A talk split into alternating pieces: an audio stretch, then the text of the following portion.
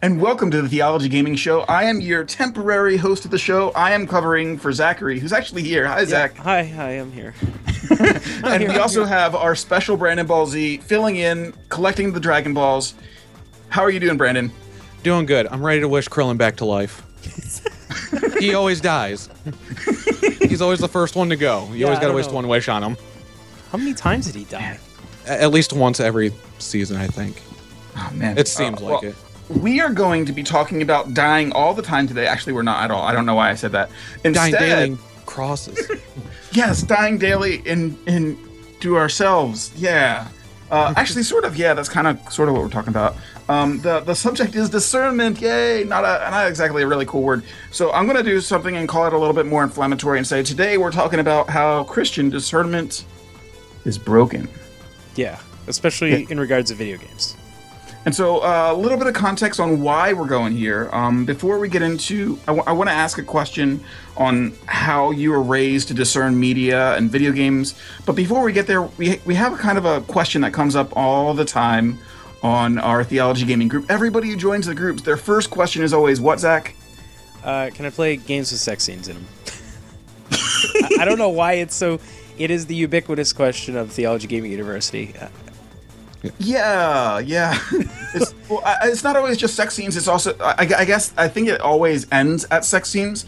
But I think the framing question is a little bit bigger than that. It's more like, when do I say no to a game? yeah, and But usually it can and can't revolves it play? around lust and sexuality issues. Yeah, how, how like would you? how- violence is okay. I guess that's an American culture thing, maybe. but sex How- not so much. How would you frame it, Brandon? How, what, how, how has it seemed on your end with that question, and how do you think that people are going about it?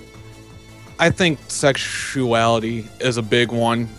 I don't know if that's just because a lot of the gaming people that I interact with is mostly guys, and that seems to be the biggest stumbling block.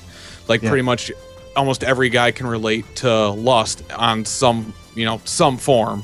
Yeah, And that's, being that's also Christian- something because we're like, uh, uh, unfortunately, a very dude-oriented community uh, with the theology gaming community. uh, And when you look at these games, obviously, or just any media in general, sex sells. Mm-hmm. So that's that line's going to be different for everyone, and we want everyone wants a defined line when there actually really isn't one that we know of so far. But we always want this box that we know that we can work in, and we can have these guidelines. But you know, the Bible d- doesn't say don't play video games with breast in them. You know, it's not just laid plainly out in the Bible. So we have to sit there and we have to wrestle with these ideas. Oh, yeah, no. exactly, exactly. and Body so we have this this crazy, wide, vast diversity of experiences through games, and yet it all comes down to: Can I? Should I not? What? How? When do you say no?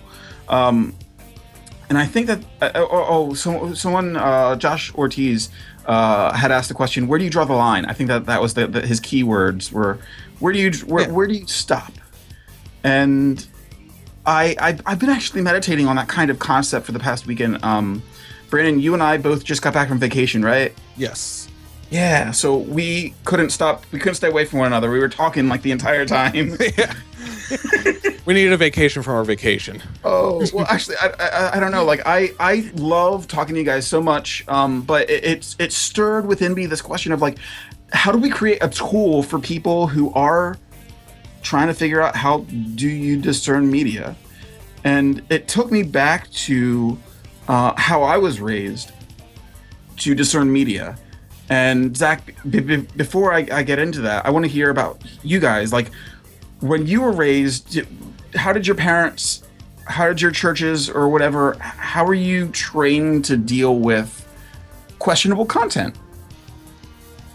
Okay, so who do you want to answer this first? Go for it, Zach. Okay. So I've said many times on this podcast before, probably, that I played Mortal Kombat at a young age, but Uh-huh. I'll explain it in a different way this time around because this is probably where people kind of get messed up. So my parents were kind of okay with most video games that came into our house, like Uh-huh. anything. So, Yeah. you know, like Secret of Mana or stuff with magic and sorcery and wizards in them. It was like Uh-huh. it was fine. It was okay because my parents were like, well, this is a fantasy world, and if you can tell the difference between this and real life, then it's okay for you to play. And I'm like, And I yeah, can I, get the I can compliment that. I mean, like I was definitely of the mindset that like wizards and warriors and stuff, that stuff sort of seems always seemed okay. I don't uh, know why. I yeah, I I, I, don't, I don't know, Tolkien. but at the same yeah, Tolkien and C.S. Lewis maybe, but also as soon as the subject uh, came to like my Christian schools, like you start talking about anything that is not in the Bible, it's bad. Yeah. or if you're talking about like video games in general, they're like of the devil, which was the contrast we I, were I- having, I think right? I think that that's like the extreme, but I think more on the like I started at the. Ex- my parents started at the extreme, like a. Real, Oh, really? A real Southern Baptist church, right? Uh-huh. So the kind where you wear the long skirts, and the person who wears like the jean skirts. knee high skirt is like you know a prostitute, basically. Uh, no, seriously, like they call. Yeah, no, I, I know yeah, exactly what the you're woman talking comes to about, church, call her unfortunately. because she's like that. Anyway, Yeah. and then we went to another church, and while it's like a little more, it's still not like accepting of video games as a thing that kids can do. It's So, still so like, video games are a relatively new medium, but let's make it a little bit more broad. Growing up in the church, for you and Brandon, we're going to get to your story in a second. But for you, Zach, growing up in the church, uh, did did they provide was was there an encouraged tool set for discerning movies? Let's just say movies, because like the question was always, especially growing up in the early '90s and the mid '90s, the question was like.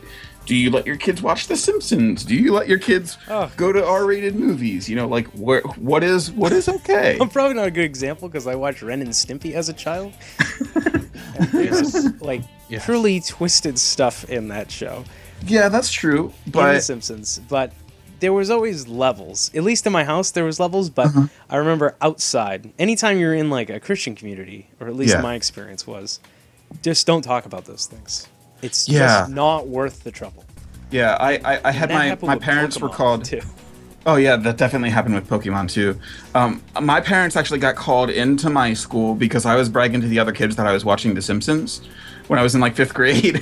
No, don't do that. and uh, yeah, so I was talking about watching The Simpsons, and that that got, that was enough to get my parents called, which is pretty bad. Um, Yeah, but like books and like Redwall are okay. Like that's what. oh yeah, mice- yeah. the Even though there's and the animals that like kill one another. they decapitate each other. It's like Yeah. the blood flows out, and then they get And they drunk on beer. October ale. Like all these things are okay because they're in a book, or or they're in a C.S. Lewis book, right? It's okay to Uh, murder things. I think a lot of it is the the cultural permission, uh, the kind of like Yeah. once you get once you're able to say the right safe word, you're in. Uh, it's kind of like sh- the the shibboleth story in the Bible. Um, but anyway, anyway, before before I get into that, Brandon, how about you? How, how were you raised uh, to handle media in general? I had free reign pretty much of anything. We didn't Yeah. grow up in the church, so we didn't really have anything. I know my grandparents used to give my parents, you know, crap because they listened to that rock and roll music and everything like that. And that Yeah, yeah, yeah. that kind of rolled down because you know when I was in junior high, I started getting into heavy metal, so I was listening to like Slipknot and Korn and everything like that, and I kind of regret some of that now. You were into nu metal. I, I was. I mean, everybody was. And you metal. Yeah, everybody was in it for the nookie back then, wearing the red Yankees caps and everything. You know, Limp Bizkit. Like, Oh man. So Fred I was. Is my hero. Yeah, I was in I was in junior high, so like that stuff was big, and then of course I started branching out, like going into the more like death metal category as I got older, Uh-huh. and you know my parents like they let me watch The Simpsons and Ren and Stimpy growing up. They let Yeah. me play any sort of video game, so I they'd take me to get M-rated games. I remember, I think I left school either early or my dad took me after school to buy like you know E- Eternal Darkness, Resident Evil 4, and everything like that before like I was of age, and also back then you could buy them, and they didn't really card you back then because they didn't care. No, I know for a lot of a lot of Christian perspectives is like that's what the the, the, the heathens do is that they, they just let their kids do whatever. But what was your experience? like that's that's just a, a I don't know sometimes a, a misguided perception. But um, what was your experience like coming into coming into the faith with Christ and then uh, trying to discern how to figure out those things in Christian community? It's still been a struggle because even before coming to the faith, you know, I would get singled out sometimes for listening to metal music and doing that stuff because not many kids really did listen to that stuff. You know, some Yeah, people yeah. did like say it was like satanic and everything. And like, of course, back in that time, I was into drawing. You know, I did draw like pentagrams on my notebook because of Godsmack. You know, Godsmack was cool and everything, and they used pentagrams and all that stuff. But Yeah. That's definitely not getting you points. no, and it No. but it didn't really mean anything to me but you always Yeah. hear you know i heard growing up you know metal music's bad you know all this stuff is bad video games are bad and you know i didn't care back then just because that's who i was and then of course coming over to the christian side you know christianity has pretty much been about you know against the stuff ever since it came out Yeah, yeah. you know yeah. ever since the 70s so then you get like that even more from a different side like you know oh this stuff's definitely bad you know these are you know you should burn some of these records and all that stuff sometimes Yeah. but i also was able to see good in some of these things you know even you know when you look at some bands like you know as i lay dying and everything like that even though they Uh-huh. had their issues later on but that was like one of the bigger names for like you know christian metalcore bands and Yeah. everything like you know singing with like positive messages Yeah, And I mean, Christian metal became such a, a, a pivotal element in the alt, alt scenes of the early and late '90s um, that really defined where things went. Um, and I, and I, I definitely we could bond over that for hours. I'm sure, uh, going to Zao concerts and stuff like that. But I want to I want to maybe refocus a little bit back more towards games. So like you joined the theology gaming community a couple months ago yes and you had a lot of good questions and you've just been a great question asker the whole way through and so i wanted to ask you a question and, and that's like how about how about we just go back to that old question like where do you draw the line and how, how, oh. how did how did how did how are you how's the process of figuring out how to draw the line going for you how about that it's it's rough. I'm still like trying to find out where that line is. I think I've buckled more down on like the you know, as we said at the start, like the nudity and sex, yeah you know, scenes just because I don't really think I need to subject myself to that. I don't really see a reason to do Yeah. that. You know, if it's avoidable, that's one thing, but if it's gonna be, you know, blatantly there, you know, I should probably just avoid it. yeah But uh, with my latest example, like when I put the poll up on the university about, you know, the games I stayed away from and whether I was actually judging correctly, whether it was just fear of like just what the game looked like and was there something more underneath and you know everyone suggested I should play Bloodborne as much as I like Demons, you know, Dark Souls and everything. So And I would you said obviously you were like Bloodborne. uncomfortable with blood too, as I remember. The the reason with Bloodborne being uncomfortable is because you're taking the blood, you're injecting it into yourself, you know, to heal yourself. And you know, the Bible talks about the lifeblood and everything. Like you don't want to ingest the lifeblood. You know, they always want, you know, when they were sacrificing animals in the Old Testament, they were draining the blood out. You never ate the meat with the blood in it because it had life in it. yeah And then and, actually, and you're bringing up a great point. I'm gonna I'm gonna derail you. Feel free Yeah. to derail me too. Um, no, please do. So, but there's this this thing that I think that is really absolutely essential when it comes to discernment, and that's you kind of brought it up is like the Bible. yeah, uh, we we as uh, a community of of uh, theologically minded people all agree that the Bible is our central source, our our our uh, our guide, source of our authority. or is that a little too formal?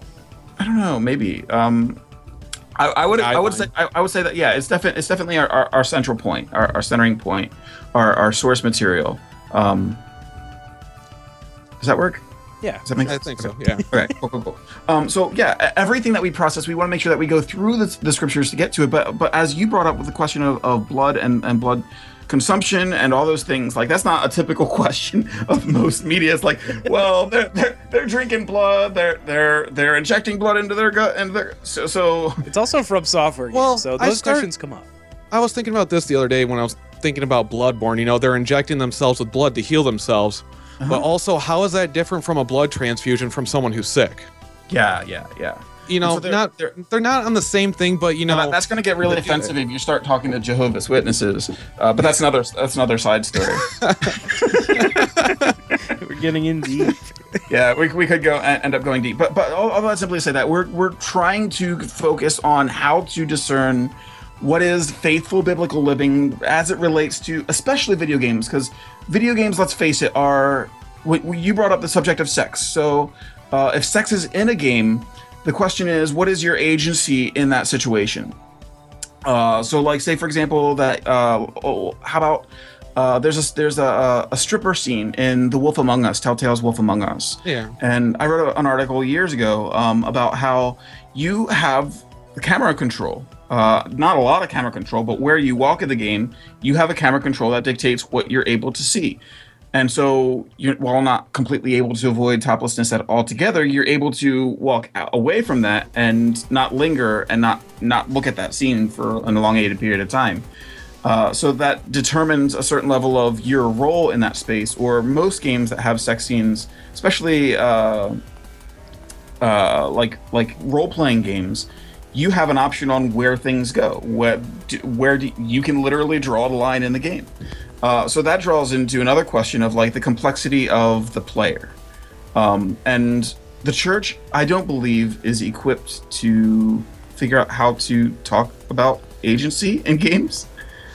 Well, Um, even the media, because uh, remember Mass Effect when it was coming out, and Oh, they had the yeah, whole alien sex scene, and it was on like CNN and everything. Like they were talking about how you could. Fox News, Fox News. Yeah. Fox News, that's what it was. Yeah, but yeah. like even that, and if you look at it by today's standards, Mass Effect is probably one of the most tame. yeah, probably Mass like Effect sexual is, games. is definitively PG-13. Like, Yeah. The, the, the thing is, the reason why it gets blown out of proportion is because the role of the player is involved. Um, and uh, there's a few games that are really uh, that actually have interactive sex scenes, and those I would I would not even list, so because that could be a problem. But it it the question is not just is that a stopping point, but how about uh, like you had brought up the whole blood transfusion thing, or there's so many other things like, like obviously violence in games. You're shooting people in the head. You're murdering people virtually. Um, and why don't we stop there? Why don't we stop at murdering people virtually? Probably because every single video game does it, and you're even doing it in Angry Birds. Um, but but our our sense of figuring out how to talk about those things, um, I would posit, is fundamentally broken because uh, there's there's uh, an ignorance in how to process those things, and my my perception because all right, I didn't I didn't emphasize where I come from uh, entirely, but uh, I was given like the guides, the the the teenage magazines, which tell you how to discern things that are bad. Um, I don't even remember what. It, yeah, certain things that are bad. Yeah, yeah, yeah, That's yeah, yeah. literally what those are. It's like focus on the family sort of stuff or plugged Mm-hmm. in, right? exactly. Yeah, yeah, and I think that's it was actually plugged in, and it, I, I would get it, and it would tell me that Metallica is bad. Don't listen to them. Yeah, or that Star Uh, Wars is bad because Yoda is a Zen master. Right, right, right, Yeah. right. And so like things along those lines create this this sense of um here you now know what to do, Yeah. Which which should be a good thing except for the fact that our faith fundamentally is about us engaging with God. Yeah. Right? And this is like listening to a different voice on high. It's like, here is an absolute answer to your question. Yeah. Yeah. So the question that I have for you guys is um how do you figure like what's what's the first thing you do if you're trying to figure out if something is Huh. This can be complicated. Yeah, yeah. Okay, so for me, I I gotta admit, like I'm around all kinds of people, all kinds of places, all kinds of things, including movies, games, and the world in general. Uh, so the I don't always have that immediate like, oh, I know what to do right here, or I don't always have, I don't always listen to the Holy Spirit on my shoulder and or in my gut or wherever he is, and and know exactly what to do in the moment. So I have to process um, and I that's why I, that's one of the reasons why I started writing about games in general is because I realized I need to figure out what to do here. Uh, so how about how about you, Brandon? What what what is the first thing that you do when you're taking in something new that you're unfamiliar with and you're not you're not sure what God God thinks about it?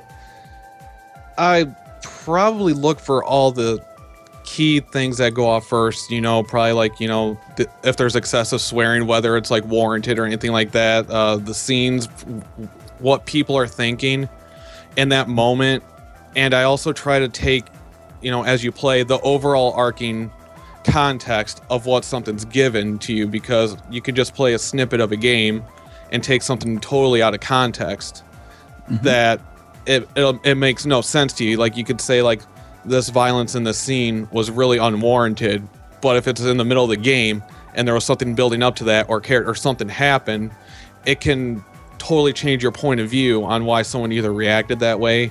Um, I think probably like The Last of Us is a good example for like how you look at like the story and the character growth that's in there. Like you could take something out of the game and be like, well, why they do this? But when you look at it as the overall growth of Joel and Ellie along the whole thing, it makes Mhm. more sense as to why everything was the way it was in the game. Sure, sure, cool.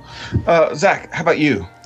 Okay, so I'll use movies as an example first. Uh, I like Quentin Tarantino movies. This may not be a well-known Gasp. fact about me, Yeah. but I tend to enjoy them and analyze them probably beyond what they're meant to be analyzed. But I really enjoy watching them, and so does my family, which is yeah, yeah. kind of weird. Yeah.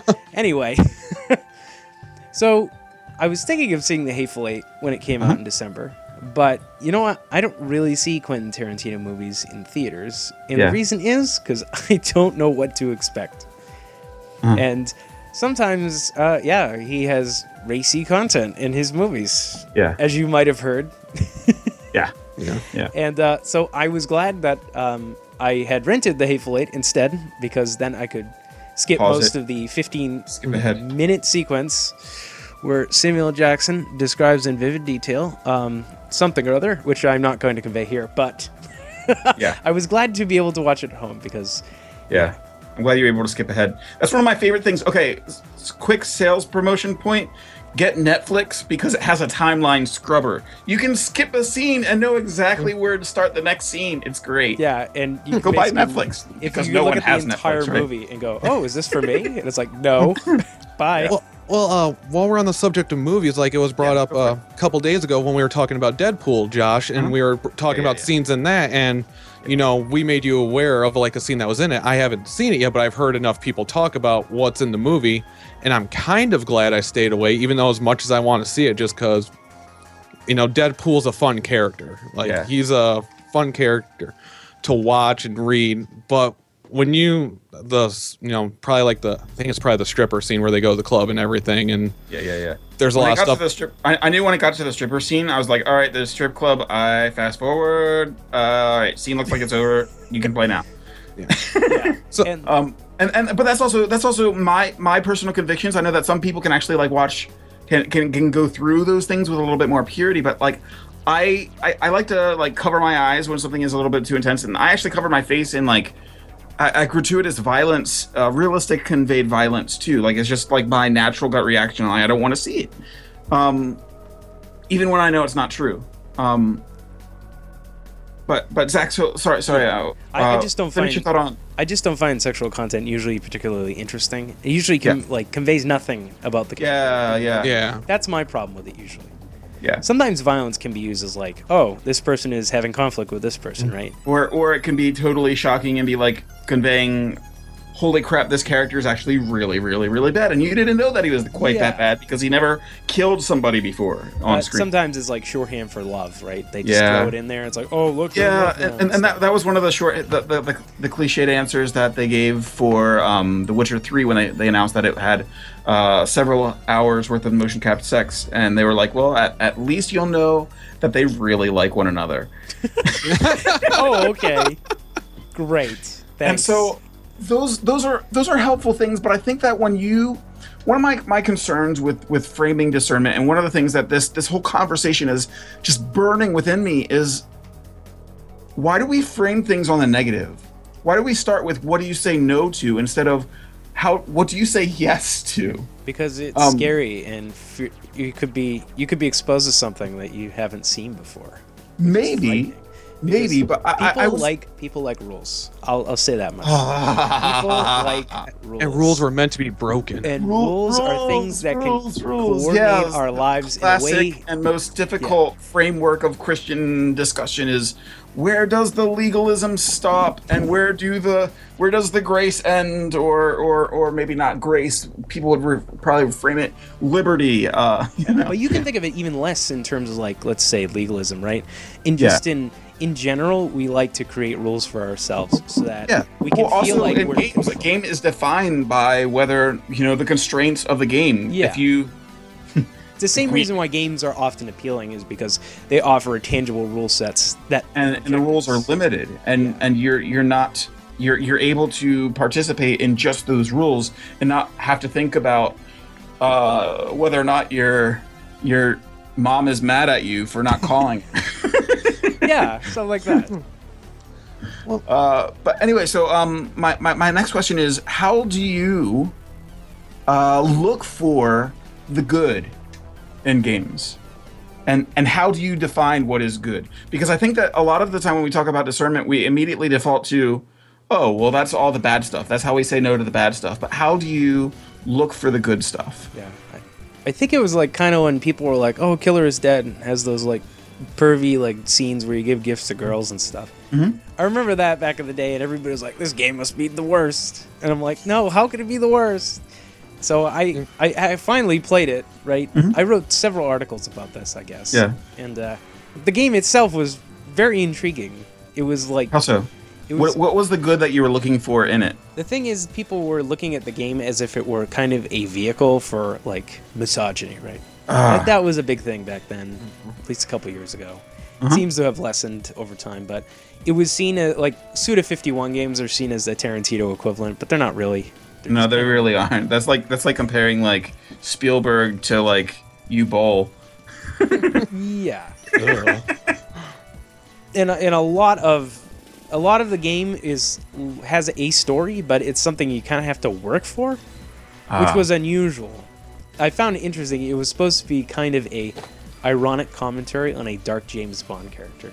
okay. Like, what is the in real life? What would be the end of a James Bond character? Right? He like, Yeah. constantly drinks, Ah, he ah. kills people, and he sleeps with women. Right? What is the end result of all this? And the game is like, well, if you don't think about what you're doing, bad things are probably going to happen to you. So what I'm what I'm hearing from you, I'm I'm, I'm interrupting you. I apologize. Not really. Is you're looking for thematic thematic motivations within the developer's mindset. yeah. What is what is the was? Or, or maybe, maybe more accurately, could you reduce that to worldview? Would you say that you're looking for the worldview in it, or what, is that too big of a word? it can be said that you could find a worldview in certain games. I don't want to put it Yeah. like too far because like Okay, so worldview might be too far in because like of like, Bayonetta is like the way that you see the, what is the world. worldview in that game? Um, I put a bunch of stuff in the game and it was all fun and it works. So Hideki Kamiya does not care. Yeah, yeah, yeah. Big that was that was what he said about it. which is funny with when it comes to scale Scalebound, but that's another story. So you you specifically are saying that you're going after what are what are the themes established and what what what is the game actually saying? Is that especially accurate? in games that people hate. I, I'm a contrarian by nature, so Yeah, no, that's true. I- I or no, that's not true, Zach. You're not a contrarian. You want to debate this? I am a contrarian on some things. so, Brandon, how about you? How what, what is what what do you look for when you say something is good in a game? Let's specifically go with games. What is the good that you're looking for? What is the good that you define? I think it depends on the game and what it's trying to accomplish. Like if a game's actually just trying to be a game first with narrative second, or if it's trying to tell a narrative and in front of the gameplay. Yeah. Um, since I talk about Dark Souls a lot, since that's my big thing, but I think Dark Souls is probably one of the best examples of From Software wanted to make a game. They know what they wanted to make for a game, and they made a fun game Yeah. they have all these systems in it and they have a story in it, but you really do not need to take a part in the story whatsoever to enjoy the game. Yeah. I think that they made a game first before making the narrative. Now, as deep as the narrative goes, it, you know, I give them a lot of credit for that. Yeah. But I don't have to take part in it if I don't want to.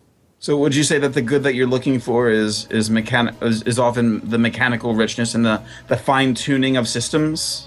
I in a, in a plot I try to find good, but if I can't find it, it depends on how I'm starting off with the game. Yeah. Because like with Bloodborne, I'm like I'm just gonna look at least for the good first when I started playing it because that's Yeah. how I just wanted to go in first. Like, what's good? I'm like they created you know a good game because we're all fallen people creating fallen products. You know, Yeah, yeah, yeah. nothing's gonna be perfect in this, and everything at least has some sort of base good and de- broken down to its base form. There's good there, and we're the ones mm-hmm. who distort things. So let's try to find the good with that, and then I try to branch out from there. Like playing Dark Souls even though it is hardly a Christian game whatsoever, you can. They don't. They don't call it. They don't call it light souls. Yeah, or happy souls. Yeah, Christian or souls. Save souls. yeah. That would be awesome. I want to play that game. Holy souls. But I think I've said this before in a comment of like how I can kind of relate to some of the things in Dark Souls, even on my own personal journey. Yeah, in terms of like the the, the conflict, co- co- overcoming difficult Yeah. opposition, and and having to, to kind of like bang your head against difficult things sometimes, and Well, yeah, and uh, Dark Souls, the whole recurrent theme is they keep reigniting the fire, and like you know, the Ah. curse goes away and it keeps coming back. And sometimes as Christians, I feel we can kind of get into that same thing where we start hitting these walls, these blocks, we don't know what's going on, and then we hear like a good sermon or we read something good, and we're reinvigorated. You know, that flame's reignited in us. But then so on down the line, we start getting frustrated, lost, confused. As in, like, we don't know where to go. We don't know how to advance to the next step, you know, how to break the cycles that we sometimes get ourselves in. And we just kind of keep reigniting the flame, re- reoccurring cycles over and over again. Yeah. But sometimes there's something more outside that we need to have God pull us into to advance past that cycle or age. Yeah. Yeah, like friends, or uh, Yeah. a new strategy, or Okay, Or- I or- thought you were or- talking about the show. First, like I was like, what is like Jennifer no, no, Aniston? have no Ross and Chandler in this no, one. Yeah. no, no. Okay. I've never watched Friends and don't on it. But, Cool. but So- you bring up a good point. You know, we can bring people along to help us. You know, in Dark Souls, you can yeah. call on people to help us, or like you know, I, you've I seen think us. that, that, that like the key in terms of like our small crew of theology gaming is that we've tried to find a way to help one another to parse all this stuff, um, and it's that that ongoing conversation, that dialogue, that actually like gets us to think a lot deeper than just uh, the surface level issues. For story though, going back in this, I try to Oh, yeah, understand yeah. the character. I try to understand the characters. Yeah, yeah. I try to understand what's going on. I'll go back Huh? to The Last of Us. I mean, when you see like the first like five to ten minutes of The Last of Us and how heavy that that hits you, you know, mm-hmm. it's like up. It hits you right away and everything. But that sets the whole groundwork for why Joel is the way he is. And are we allowed to talk spoilers about Last of Us now? Uh, it's the intro of the game. I'd say you can spoil the intro. Oh, spoil Oh, the intro. That's. Okay. Well, what about the ending? No. Yeah, don't, we're not gonna, let, us not let's not go. We won't do that yet. But Um, I will just say when you get to the end, you can see why certain decisions were made throughout the whole thing. Exactly. And if you put yourself in his, you know, in his position, if you're living that you stuff to, out, if you have the controller in your hand. yeah, you know, you're you're him. You know, Yeah. yeah. given the Or situation, would we make the same decisions in real Yeah. life? You know, Yeah. That's so good. I, I try to connect with them on that sort of level. Cool, cool. Uh, when, when it comes to me, um, when I when I try to figure out wh- where's the good in something, now my professional or whatever writing career when it comes to games started mostly kind of with Zach, but then immediately after I started writing for Game Church. And uh, one of the things that Game Church is really, really emphatic on when it comes to the website is what is the virtue? Um, what what is the intrinsic good in a game? Because that's kind of like the exact opposite of of the websites that are dedicated to telling you whether a game is good or not. Um, Yeah, objectionable content as yes, uh, yes. having a section of all the all the basic because the ESRB ratings of, of M ratings and such aren't good enough apparently. Yeah. Um, they're generally good now. I thought. I mean, they're, they've they're, gotten they're, better. they're accurate-ish, but like I I also have a problem with that because they don't tell you what's actually like virtuous in the game that you're actually going to be whether or not the game is going to add something to you. And that's the hardest thing for me in terms of game criticism. And the most important thing to me is what is the thing in here that not only speaks to us universally but also speaks to the character of god as he's moving in our midst? And not just in like christian communities but in terms of like every game developer has some level of god's image god's vision some some perspective of a rightly ordered world in some fashion and uh, that's how I, I i learned to enter into games when i started writing for game church four years ago and that's what i continue to try to find how to approach in games uh, but it's still sometimes really tricky because n- it's not a common conversation point. Like, what is the virtue of X? You know, like, it's usually the conversation, like we said, always starts with, where do I, where do I, where do I pull the plug? Where do I hit reset? You know, like, where do I stop playing? Instead of like, well, what is, what is the redemptive aspects of this? Um, and I think that that's uh, ultimately not just a game thing, and it's not just uh, a media thing. It's a Christian culture thing. uh, where we're not taught to look for. It's kind of like go to the Bible and find out whether or not it's true. Except for it's not like how do you, that doesn't necessarily translate to how do you see the world. Um, like when Paul went to uh, Mars Hill in in uh, Acts, what wasn't ten, it was was it fourteen? I don't know. In the middle of Acts, when 17, 17, I believe is where uh, Paul goes to Mars Hill and he goes into the culture and is around all this idolatry. And if you're a good Christian, typically you would think, oh, bad, idols are bad. But Paul says, he looks at some of the idols, he studies some of the, the culture, and he says uh, that they have this unnamed God. They have an idol to an unnamed God. That's actually, and he's like, this is actually the true God uh, that you don't know. and Yeah. and he ends up going on and on about how uh, their poets say all these things about this this particular unknown deity, and he's like, "This is this is this the father of the universe, and this is and I'm here to tell you about his emissary, his son, Jesus." And I want to be like that when it comes to the world. Um, I need to turn this into a question so it's a conversation and not me monologuing. Well, well, I have a I have a question about this. yeah, yeah. All right, so you're talking about you know wanting to find the virtue and everything in this.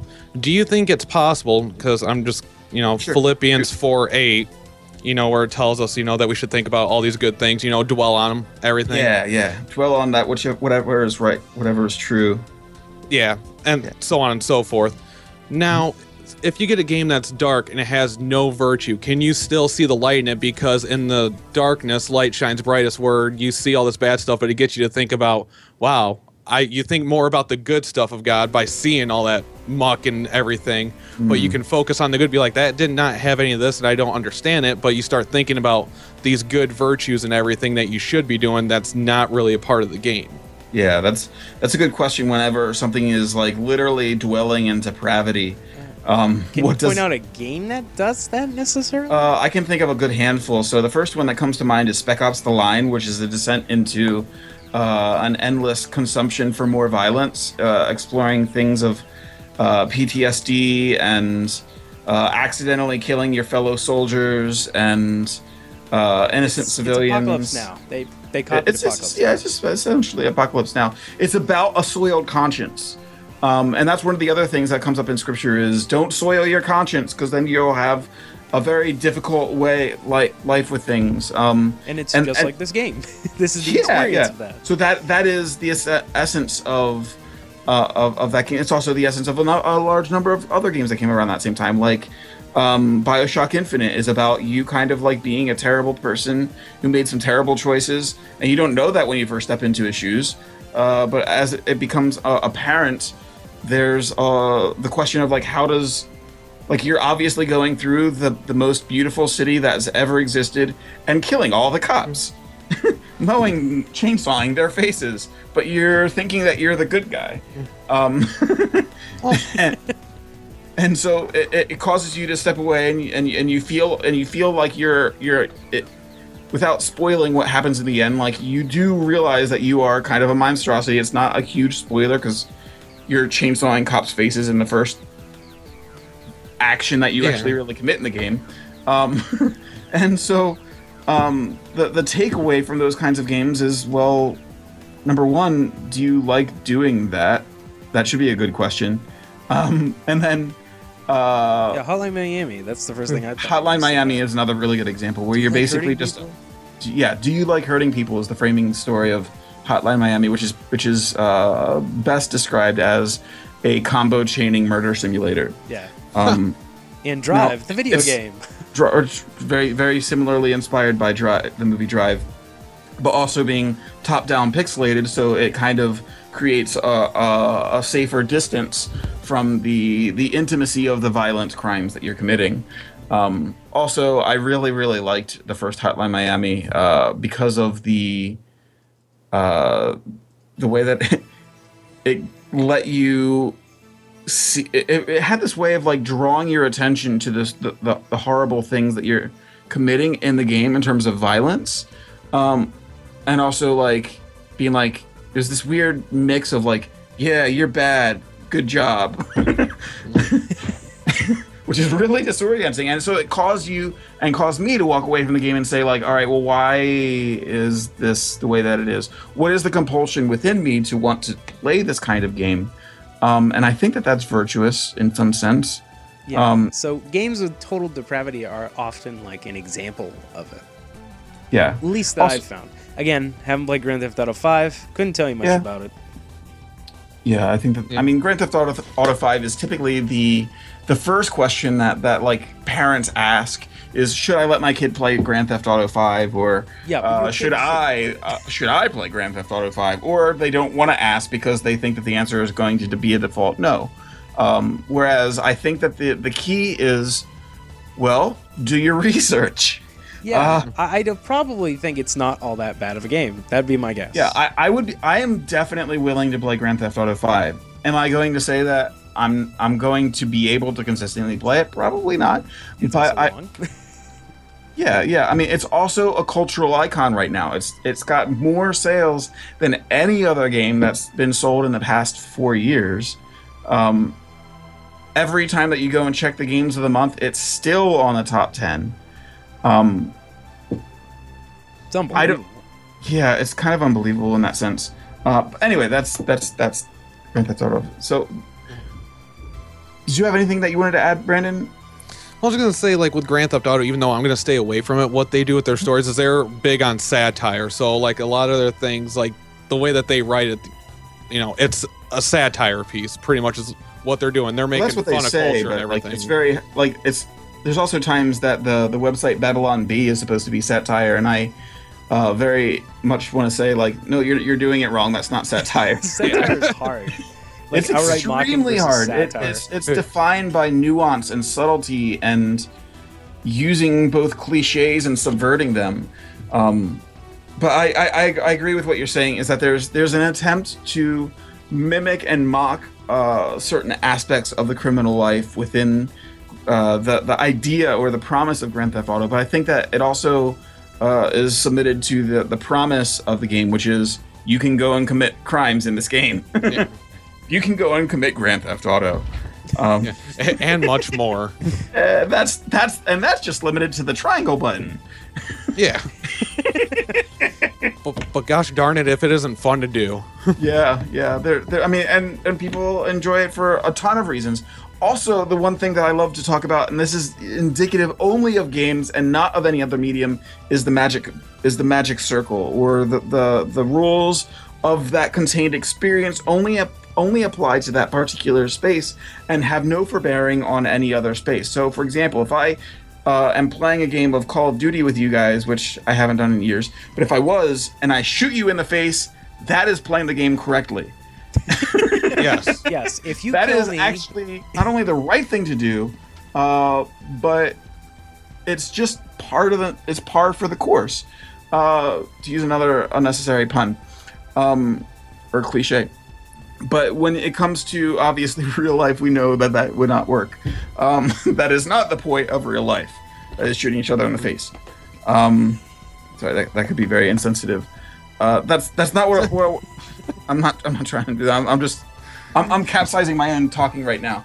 Uh, so let's change the subject. Is that all right? sure. For sure. Segue. yeah, so next question. Uh, I am great at segues. I'm fantastic at them, except this time and most of the time. Holy Spirit. The Holy Spirit is kind of like the most important uh, representation of, of God in our actual palpable real world. Maybe not palpable. In our ta- uh, in our lives. He's the, the scriptures say that as you uh, believe in Jesus, the Holy Spirit comes and dwells within you and comforts you and convicts you and uh, speaks to you a lot of the time. So, like, the question I have is, what role do you see the Holy Spirit having in your gaming habits, uh, especially as it res- relates to discernment?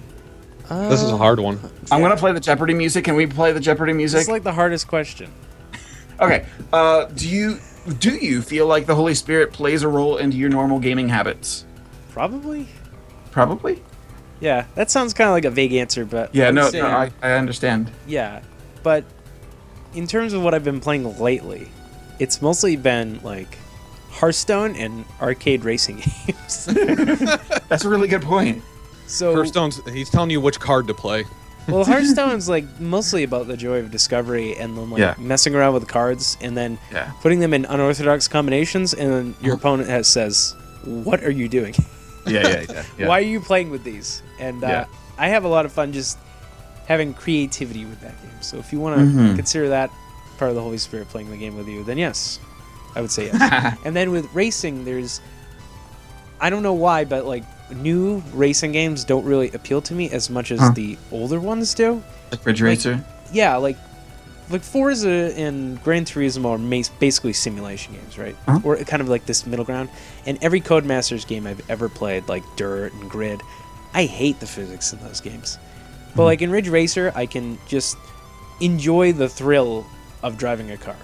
At 180 fast. miles per hour Yeah, and and- doing Yeah. a 360 and maintaining your speed. a completely unrealistic corner. It's like this, I'm like freaking sideways here, like drifting around is like at full speed, and then you could just spin around and crash, and you still win the race.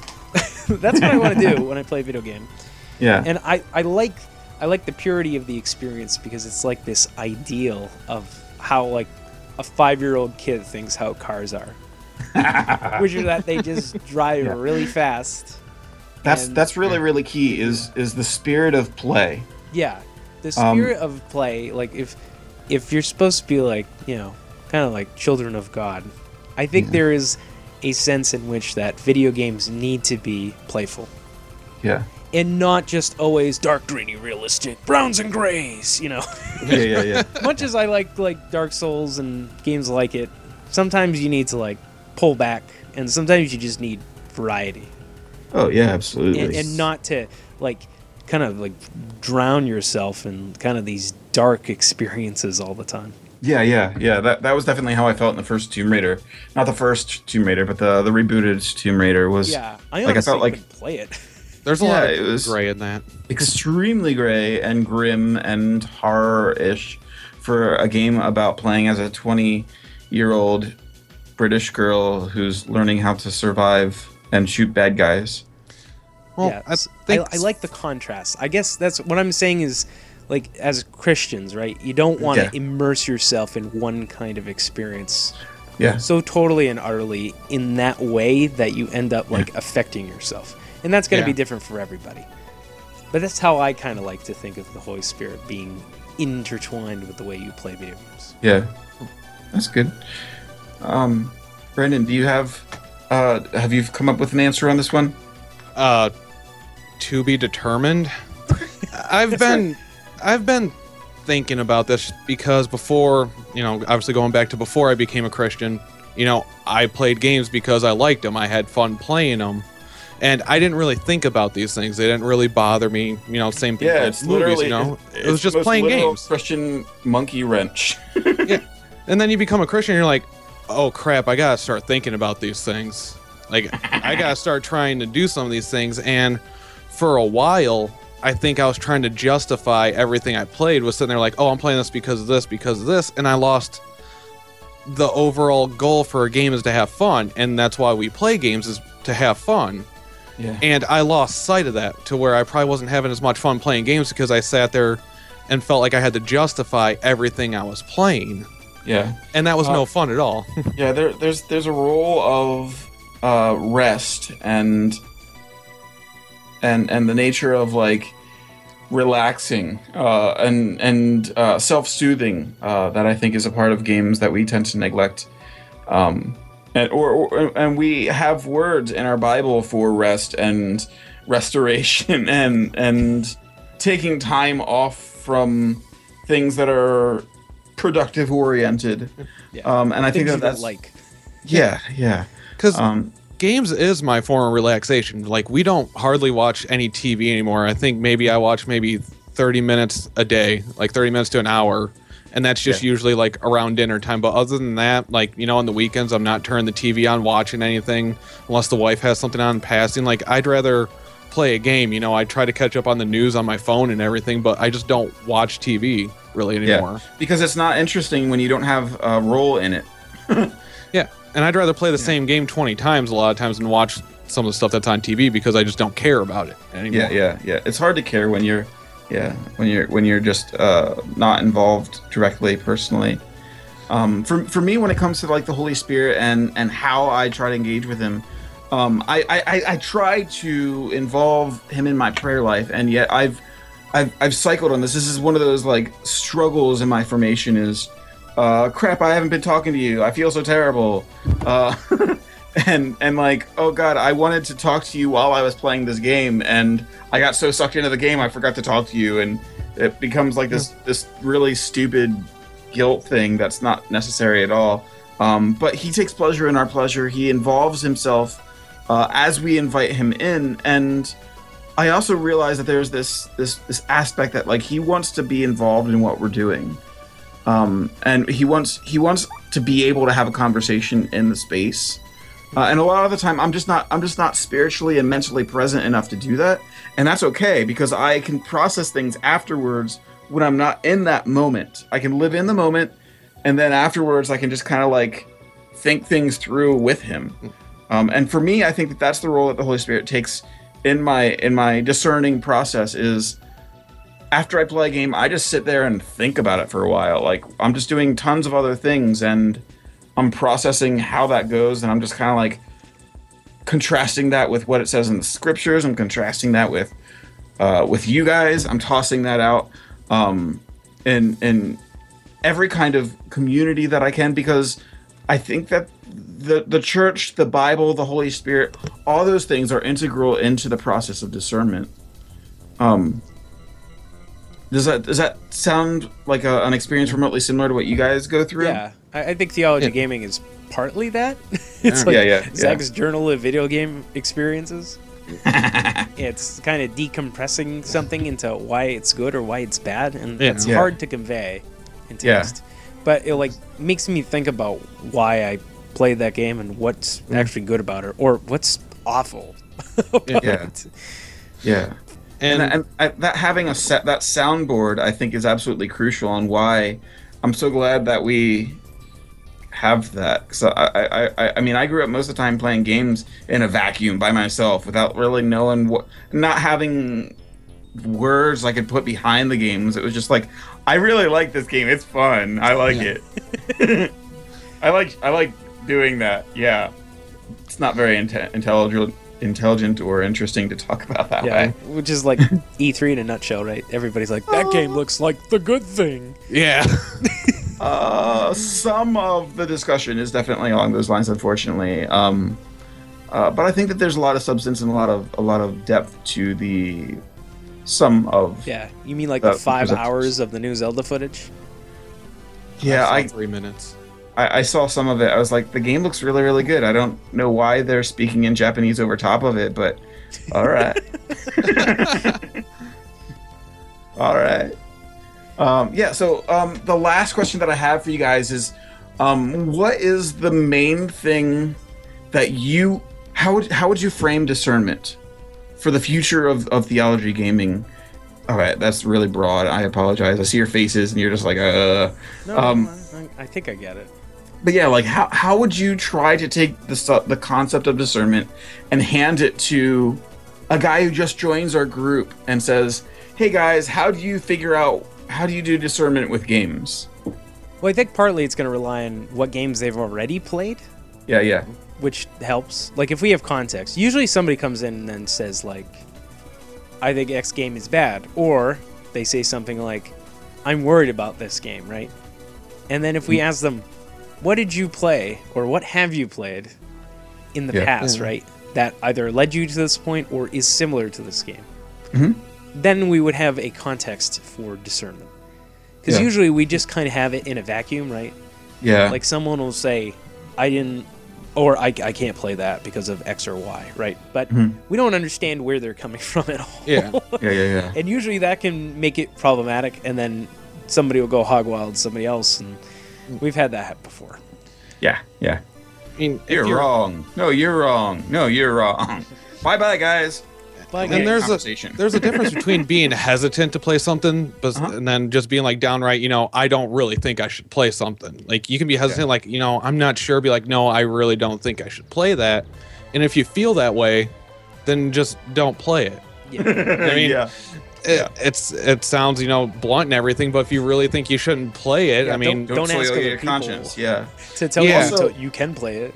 also for me when what i what i tend to do which which i'm not saying is the right way is um as i engage in things i, I ask myself like why did i really want to do this uh like why why did i really want why did i really want to see quentin tarantino's hateful eight or why sorry i'm doing weird things with my hands uh why why why do i really really want to play through the entirety of uh the the Uncharted or Metal Gear Solid Five. Five, yeah. That was the Yeah, because I thing put I spent like 99 hours on that game, which is insane for any married adult male. Um, I admit this. Yeah, I admit just this. add I your hours in Ground Zero. I think you wrote an article about how long you played that game. Yeah, yeah, it was- yeah, it was just kind of like a question like, should I feel bad about this? Because I really don't. um, and the main reason why I, I, I, framed it that way is just to kind of like pose it as a question for the community to really process. Because for me, I honestly find that when you uh, when you have an experience that is that is particularly rich to uh, particular values and in my opinion, Metal Gear Solid 5 is a game about honoring uh, your enemies and valuing uh, doing the most virtuous possible thing in a terrible situation, um, which I find such a powerful theme, uh, but not terribly common to uh, Christian discussions. Um, although you find it plenty of the place in the Bible, like every ter- every single person in, in a Bible story is a terrible person in some way, shape, or form, and uh, it's a story of redemption in some way, uh, shape, or form. Because the first guy who's the biggest prophet in the Bible, besides Jesus, is a murderer. Uh, that's how the story starts. Uh, so if you haven't killed somebody, you're already doing better than the most famous prophet ever. that's a Um, tagline right there. Yeah, yeah, yeah. Uh, but when it comes to like the kinds of stories that we we engage in, if you've already crossed the starting line, don't get filled with guilt. Maybe just ask like, why do I like this so much? Um, and don't Think start. Don't yeah. Take time to think about it. Don't just stop right there. Yeah, or think and, that you're and making don't say mistake. don't say yourself, "Oh, it must be sin." Yeah. Oh yeah, yeah, It yeah, must be yeah. sin, It's- you know? fall- that is sin. But one sin, sin's always about the motivation of uh, distancing yourself from God. Uh, so when it comes to me, really, really, really wanting to check out, um, like I, like it was with Hateful Eight, like I just really or Deadpool. Deadpool's a really good example because I just like I really wanted to see it. I know it's bad. I know there's going to be lots of things in there that offensive. I know there's going to be 90% dick jokes. But I knew, I knew that it was going to be there. There was some reason why it was a cultural discussion point and why so many people really liked it. And I f- figured it was just mostly teenage id. Um, but I found that it was also uh, the hero's journey subverted, and people just can't get away from the nature of a hero's journey. Um, and even though like the movie tries, the, the story tries to like subvert the hero's story, it's really about trying to do good for other people and not just yourself. Yeah. And that that's nice. yeah, that's that's nice. That's nice. Yeah, that's good. That's good. Uh, but but my motivation going into it was so many so many other things, and it was just like I I'm really curious what the, what what what's the the pulse on the community. I want to see a action movie, uh, and I might have to ask my parents to go for a walk because they can't tolerate the movie, even though we're watching it together on vacation. Uh, um, but yeah, I, I still felt a little bit bad with some of the content. But uh, what you know, like it's not so much about whether or not I feel bad; it's about whether or not um, I'm able to discern what is right and wrong and dismiss that which I don't like. It's it's the chewing the meat and spitting out the bones that I'm really after. Yeah, it's it's okay to be uncomfortable. Yeah. Well, some people argue that being uncomfortable is the best kind of art out there. That art should make you uncomfortable. Yeah. That can be true.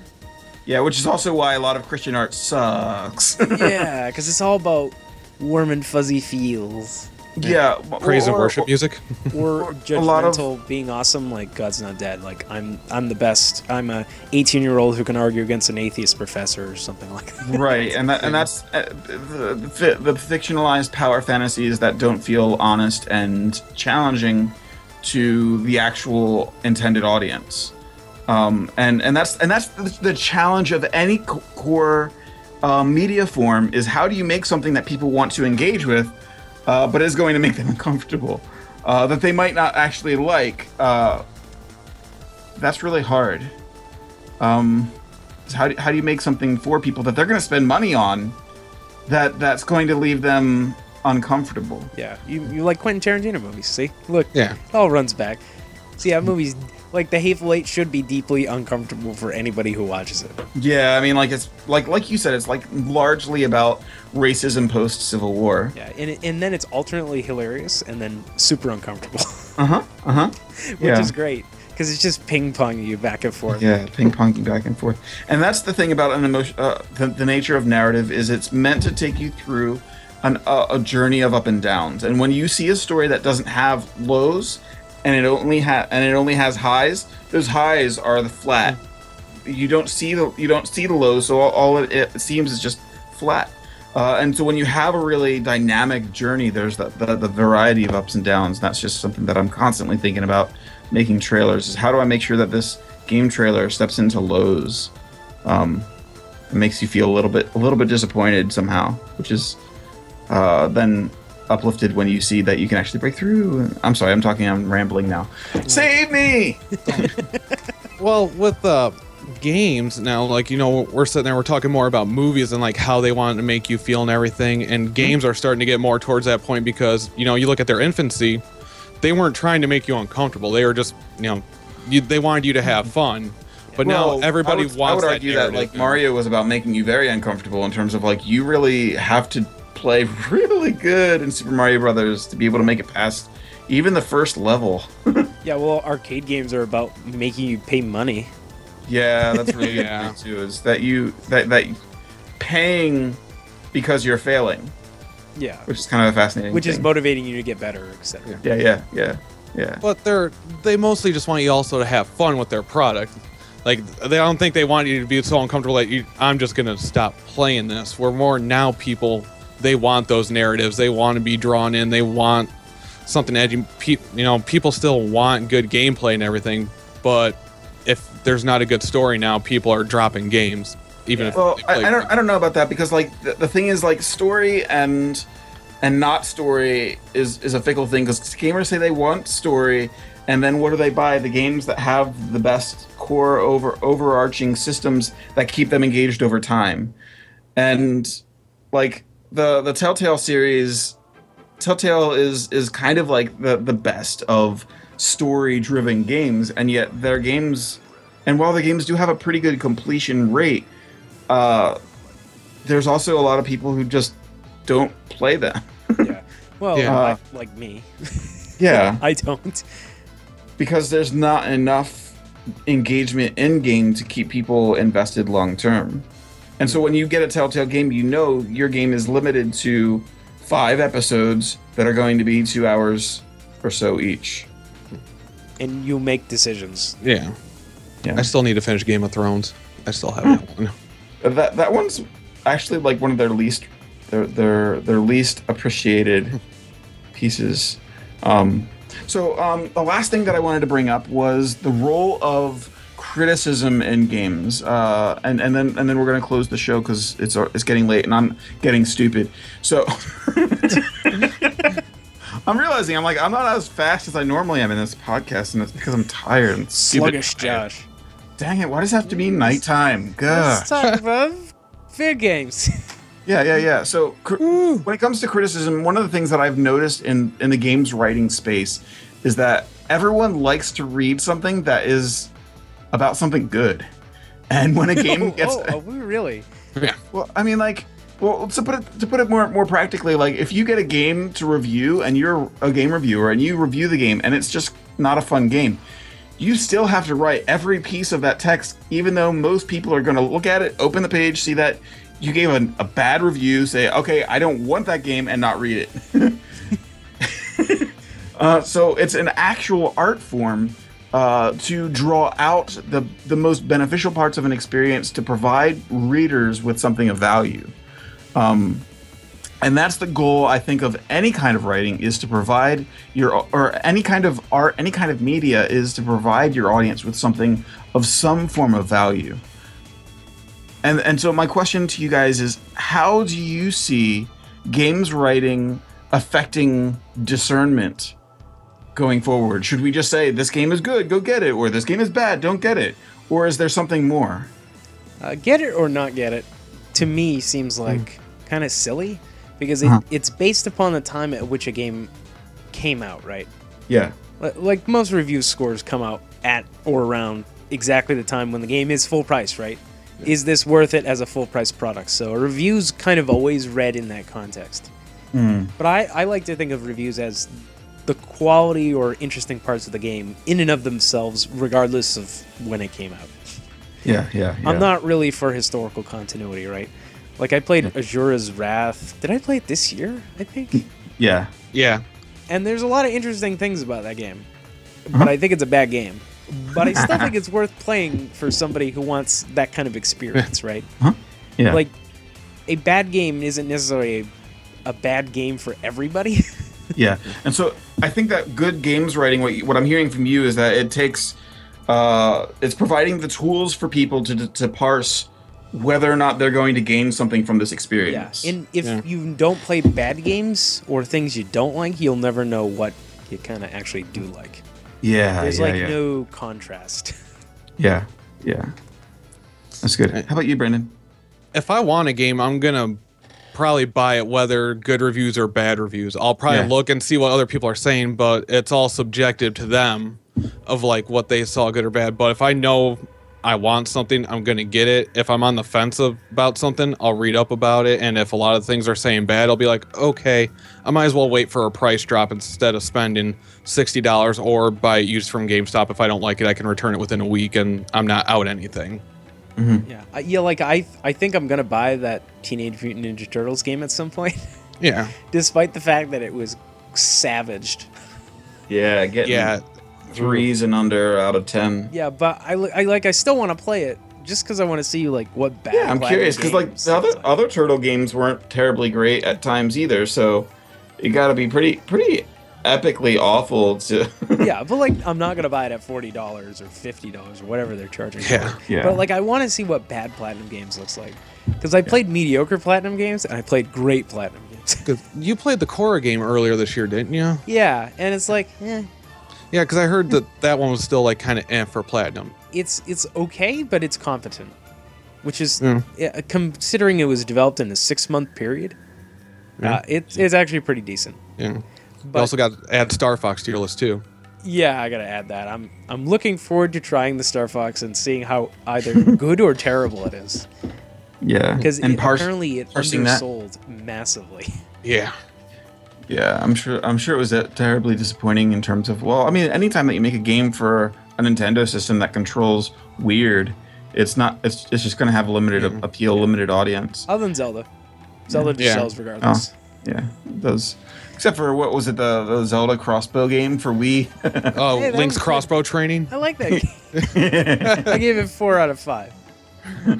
There's actually a review on Theology Gaming of the stupid crossbow. You reviewed a demo, pretty much. It's not a demo, it's a game. It's a good game. it's got its own disc. Yeah, it does. That's true. I bought it for 50 cents and I had a good Oh, time. that's awesome.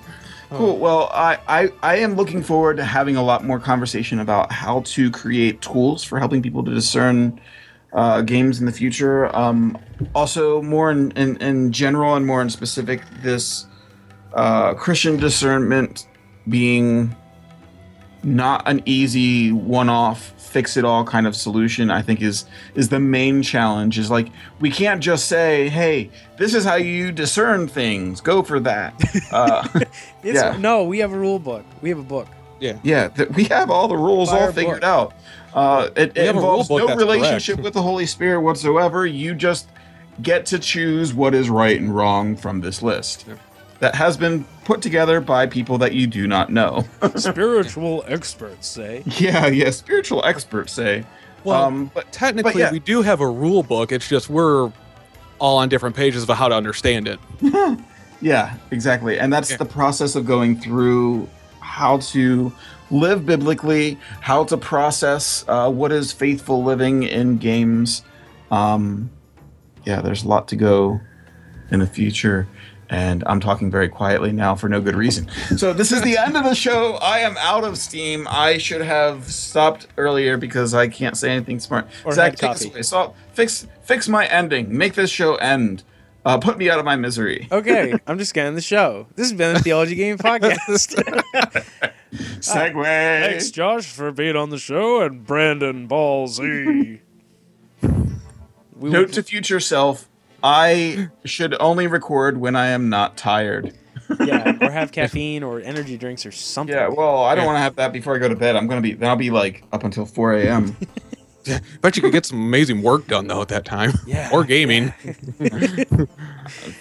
Yeah, so uh, we are Theology Game Podcast. If you like what you heard, go to iTunes, give us a five star rating, and uh, and yeah, a ham sandwich. I want a ham sandwich.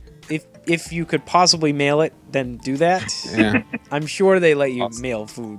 Yeah, please put it in a cooler for them though. Yeah, Man, It's getting warm out. Yeah, it's hot. It's hot. Yeah. Oh, uh, also, uh, self blatant, self flagrant, self promotion lotion. Uh, Brandon, where can people find you on the internet? TGU. Okay, on Theology Gaming University Yes. Facebook group. Yes. Zach, where can people find you? Uh, theologygaming.com. And in TGU Under a rock, lot. randomly in the middle of New Hampshire. Yeah, sometimes. Sometimes the Sometimes. lights go out for no reason in the middle of a sunny day. But that's just all part of the experience. Yes.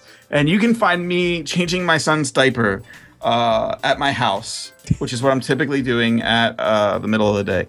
Or uh, mjoshua at mjoshua.com is my email. Or just mjoshua.com Yeah. is probably a lot better than And my your email. writing appears on Game Church. And Oh, I'm not gonna. I'm not gonna go into all the things that I do. plus I mean, 10 damage, and then you're part of the Radiance podcast. uh, that's not even accurate anymore. It's all it's all like old and anyway. Just go to mjoshua.com because that's where I I make game trailers, but Yeah, this is make- not me making game trailers. This is me talking about like Christian stuff.